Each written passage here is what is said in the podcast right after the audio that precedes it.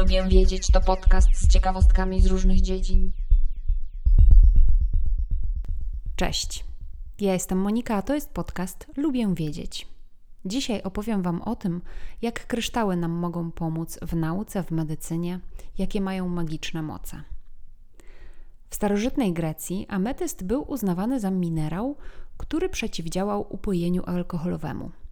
Jeśli ktoś pił wino z ametystowego kielicha, to się nie upijał.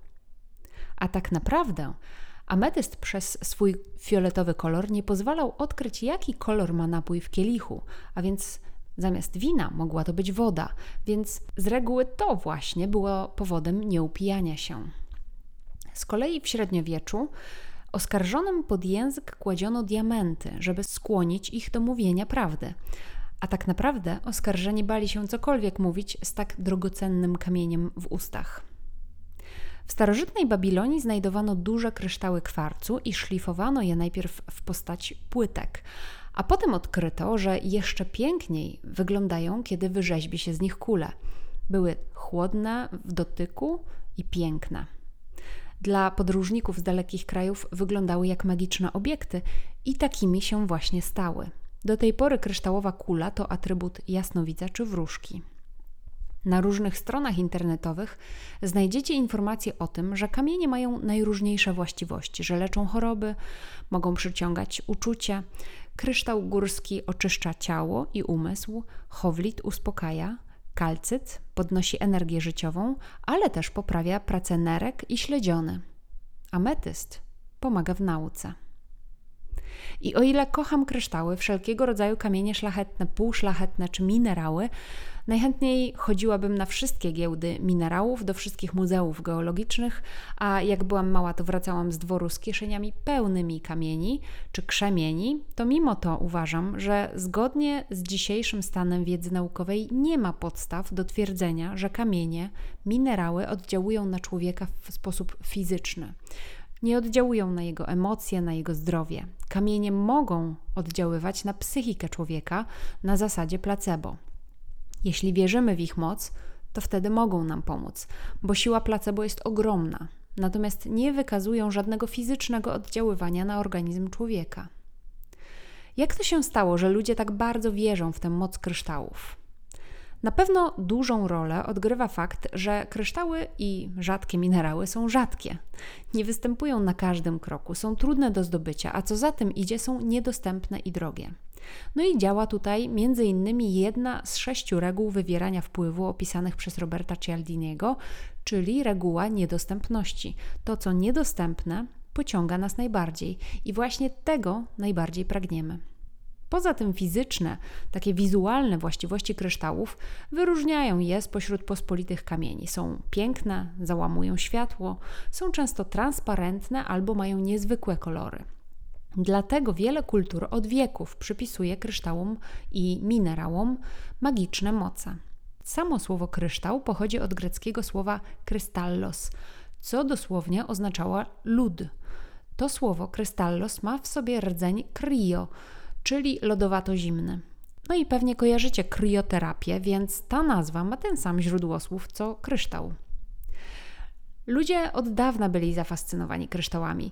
Mają one interesujące cechy fizyczne. Taka długa historia fascynacji kryształami wpływa na to, że nadal bardzo często uważa się, że mają one magiczne, lecznicze moce i jakąś magiczną energię.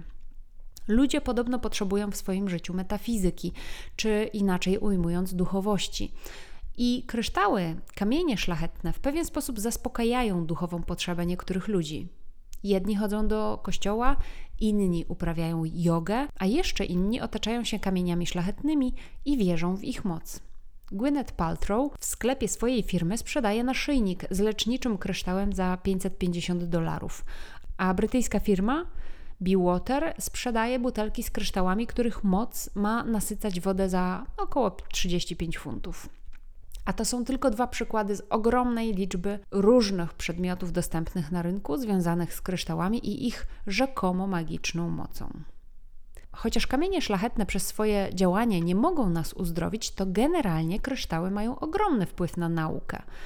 Już chociażby przez to, że są zbudowane z pierwiastków niezbędnych człowiekowi do życia i prawidłowego funkcjonowania organizmu. Na przykład dolomit zawiera magnez i wapń, kalcyt wapń, a apatyt fosfor. Ale już pomijam sprawę składu kryształów. Zajmijmy się samymi kryształami jako elementem całościowym. Czym jest bowiem kryształ? Najprościej mówiąc, to ciało stałe, w którym cząsteczki są ułożone w uporządkowany sposób. Każdy kryształ jest zbudowany z wielu powtarzających się komórek elementarnych. W zależności od ich rodzaju, kryształy tworzą różne układy krystalograficzne. A po ludzku, jak oglądamy kryształ, to widzimy z reguły wielościany z płaskimi, równymi bokami. To jest właśnie efekt tej uporządkowanej sieci cząsteczek. I właśnie przez tą swoją bardzo regularną strukturę wewnętrzną, kryształy są wykorzystywane przez naukowców w wielu dziedzinach. W 1880 roku bracia Curie odkryli zjawisko piezoelektryczne. Na powierzchni niektórych kryształów, np. turmalinu czy kwarcu, zaobserwowali ładunki elektryczne, których wartość była proporcjonalna od naprężenia. W przeszłości i obecnie to zjawisko jest wykorzystywane, czy też było wykorzystywane w różnych dziedzinach nauki i techniki. Używano je w gramofonach, głośnikach, mikrofonach, w sondach USG oraz wielu, wielu innych urządzeniach, nawet w zegarkach. Z kolei pierwszym działającym laserem w 1960 roku był tak zwany laser rubinowy, w którym materiałem aktywnym był kryształ rubinu. Ogromne zastosowanie kryształów w nauce to na przykład kryształy krzemu, których z reguły nie widać, a stanowią podstawę całej mikroelektroniki, no bo to one znajdują się w chipach komputerowych. Niektóre urządzenia optyczne są wykonane z kryształów, np. soczewki czy pryzmaty. Kryształy mogą służyć do zatrzymania określonych długości fal światła lub kolorów, nie tylko z białego światła, ale także z białych wiązek promieniowania rentgenowskiego. Nawet przy badaniach, za które przyznano tegoroczną, czyli w 2022 roku, Nagrodę Nobla z dziedziny fizyki, więc nawet w tych badaniach przydały się kryształy. Otóż Anton Zeilinger, koordynujący prace badawcze naukowiec, wytwarzał splątane pary fotonów, naświetlając laserem specjalny kryształ. W roku 1997 grupa badawcza Zeilingera wykazała m.in. istnienie zjawiska zwanego teleportacją kwantową, które umożliwia przenoszenie stanu kwantowego z jednej cząstki na drugą na odległość. No i właśnie do tego przydały się kryształy. Ciekawa jestem, czy i Wy wierzycie w metafizyczną moc kryształów, czy raczej w tę fizyczną moc kryształów. Dziękuję za wysłuchanie tego odcinka podcastu. Zachęcam do subskrypcji, do zajrzenia do opisu tego odcinka. Tam znajdziecie linki do źródeł informacji, o których dzisiaj mówiłam. Zapraszam na moje konta na Instagramie, lubię wiedzieć, gdzie dzielę się innymi ciekawostkami, ale mam też Instagrama oddzielnie dotyczącego książek, które czytam. Tamto konto nazywa się Fiszkowa Kartoteka. Jeśli podoba Ci się mój podcast, to powiedz o nim innym, bo dzięki temu zyskuję trochę więcej słuchaczy. Możesz także postawić mi wirtualną kawę poprzez link, który również zamieszczam w notatkach do tego odcinka. Do usłyszenia, cześć.